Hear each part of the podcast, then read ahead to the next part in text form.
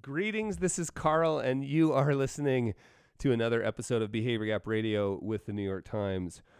Values driven budgeting. That's what I want to talk about today. So often we get caught up, and, and in fact, I think if you if you if you can do this, if you'll just sort of hang with me for a minute and try this, I think it will change the way you interact with money. And I know that's a really strong statement. I, I don't think I know if you do it, it'll change the way you interact with money. And it's not just another band-aid. Like that's part of the problem with much of what we do in personal finance is it's just a sort of another defensive measure.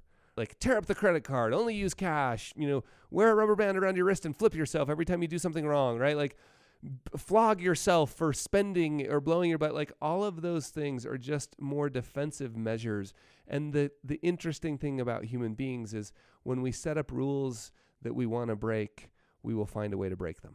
And I think the the, the idea behind values driven budgeting is to change that interaction completely.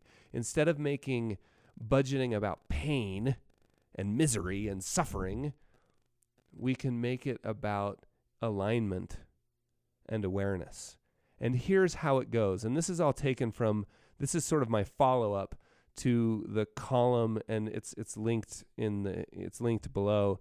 But this is my follow up to the column that I wrote on 30 days and 3 seconds. So go back and read that. But here's how it works right? You simply so we're going to track spending. You can do this with any tool so don't get caught up in the tools. Right you can just write this down. You can use an excel spreadsheet. You can use mint. You know there's there have been tools that have been built specifically around this idea. So, whatever it is you use, like you're just going to find a place to download your transactions.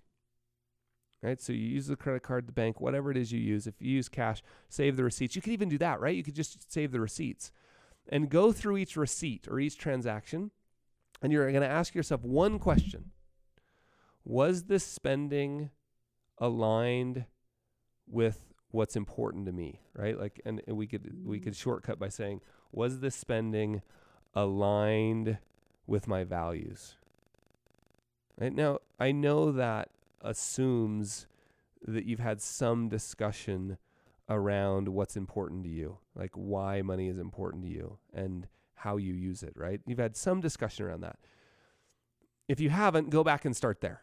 But was this spending aligned with what I say is important to me? And it's just a simple yes or no. And you can't, and this is a trick, I know you're going to do this. You can't say it doesn't apply, right? Like utility bills doesn't apply. I know it kind of doesn't, but I still, you have to say yes or no. And I don't know, you maybe you could decide that no, that you default to yes, right? Like you're living it, but it could lead to some really interesting discussions like cable bill. Well, that could lead to an interesting discussion. Do we value it? Your utility bill or water bill could lead to some interesting discussions. Like, okay, where we live, we spend an awful lot on on water. I, am making that up, right? I, where we live, we spend an awful lot on, on electricity.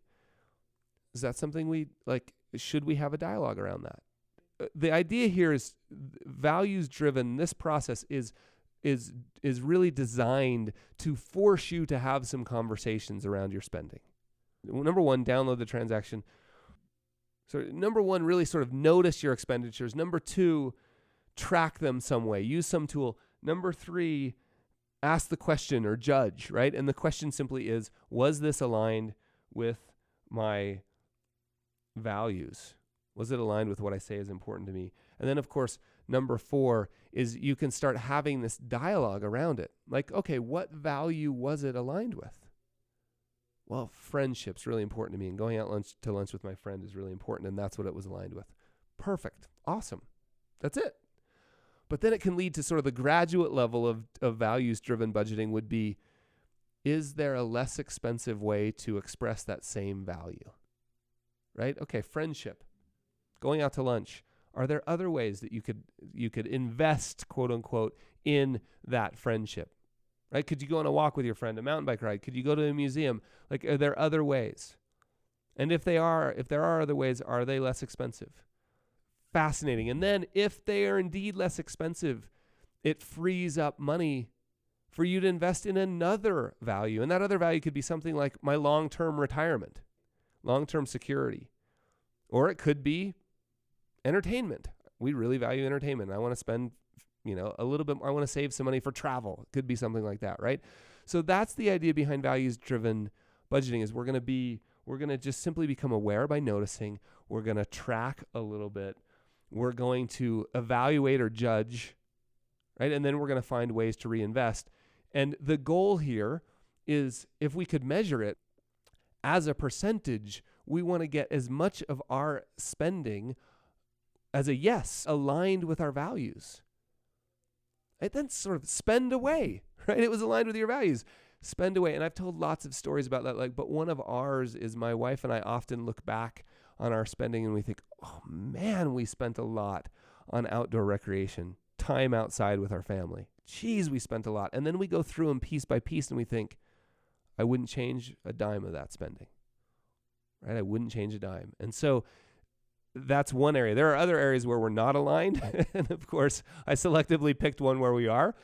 But then when we go to spend on time outside with our family, we can say, Amen. Spend the money. As long as you have it, of course. Spend the money. So that's the idea behind values driven budgeting. I hope you find it useful. I'd love to hear your stories about how you've done it.